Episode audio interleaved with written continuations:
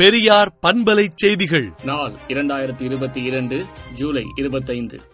ஒடுக்கப்பட்ட சமூகத்தில் பிறந்த முதல் பெண் குடியரசுத் தலைவராக முதன் முதலாக வந்திருப்பதற்கு வாழ்த்து தெரிவித்தும் அதே நேரத்தில் அரசமைப்பு சட்டத்தில் கூறப்பட்டுள்ள சமூக நீதி மதசார்பின்மை ஜனநாயக மாண்புகளுக்கு ஊர் ஏற்படாமல் கட்டிக்காக்க வேண்டும் என்பதை வலியுறுத்தியும் திராவிடர் கழக தலைவர் ஆசிரியர் கி. வீரமணி அறிக்கை விடுத்துள்ளார்.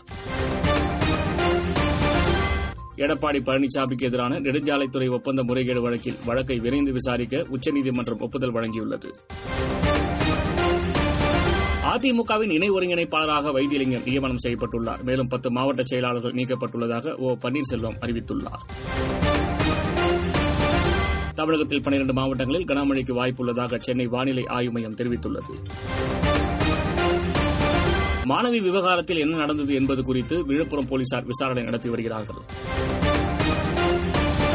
தமிழகத்தில் மின்கட்டண உயர்வை கண்டித்து அதிமுக சார்பில் தமிழகம் முழுவதும் இன்று கண்டன ஆர்ப்பாட்டம் நடைபெற்றது.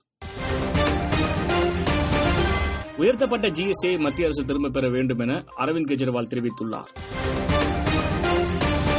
ஜனாதிபதியாக நான் தேர்வானது நம் நாட்டில் உள்ள ஒவ்வொரு ஏழையின் சாதனையாகவே பார்க்கப்படும் என புது ஜனாதிபதியாக தேர்வு செய்யப்பட்டுள்ள திரௌபதி முர்மு உரையாற்றினார். மக்களவையில் இருந்து காங்கிரஸ் எம்பிக்கள் மாணிக்கம் தாகூர் ஜோதிமணி உட்பட நான்கு பேரை சஸ்பெண்ட் செய்து சபாநாயகர் ஓம் பிர்லா உத்தரவிட்டுள்ளார். மாநிலங்களவை எம்பியாக இசையமைப்பாளர் இளையராஜா பதவியேற்றுக் கொண்டார். இந்தியாவின் புதிய ஜனாதிபதியாக பதவியேற்றுள்ள திரௌபதி முர்முவுக்கு இலங்கை அதிபர் ரணில் விக்ரமசிங்க வாழ்த்துக்களை தெரிவித்துள்ளார்.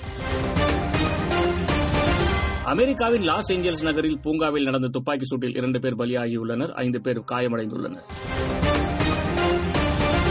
சிங்கப்பூரில் இலங்கை முன்னாள் அதிபர் கோத்தபய ராஜபக்சேவுக்கு எதிராக போர்க்குற்றங்களுக்கான குற்றச்சாட்டின் பேரில் புகார் அளிக்கப்பட்டுள்ளது. பாகிஸ்தானில் கடும் பொருளாதார நெருக்கடி நிலவி வரும் நிலையில் அரசு சொத்துக்களை வெளிநாடுகளுக்கு விற்கும் அவசர சட்டத்துக்கு மந்திரி சபை ஒப்புதல் அளித்துள்ளது. விடுதலை நாளேட்டை விடுதலை டாட் இன் இணையதளத்தில் படியுங்கள். பெரியார் பண்பலை செய்திகளை நாள்தோறும் உங்கள் செல்பேசியிலேயே கேட்பதற்கு எட்டு ஒன்று இரண்டு நான்கு ஒன்று ஐந்து இரண்டு இரண்டு இரண்டு இரண்டு என்ற எண்ணுக்கு பெரியார் எஃப் நியூஸ் என்று வாட்ஸ்அப் மூலம் செய்தி அனுப்புங்கள்.